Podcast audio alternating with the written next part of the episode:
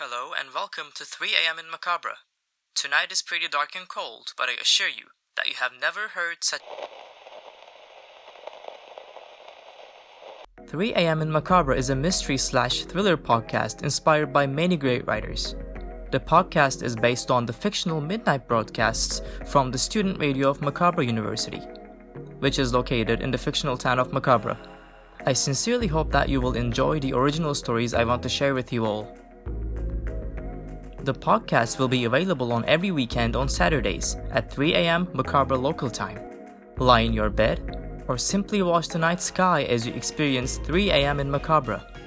Dear listeners, this is 3. Peace out.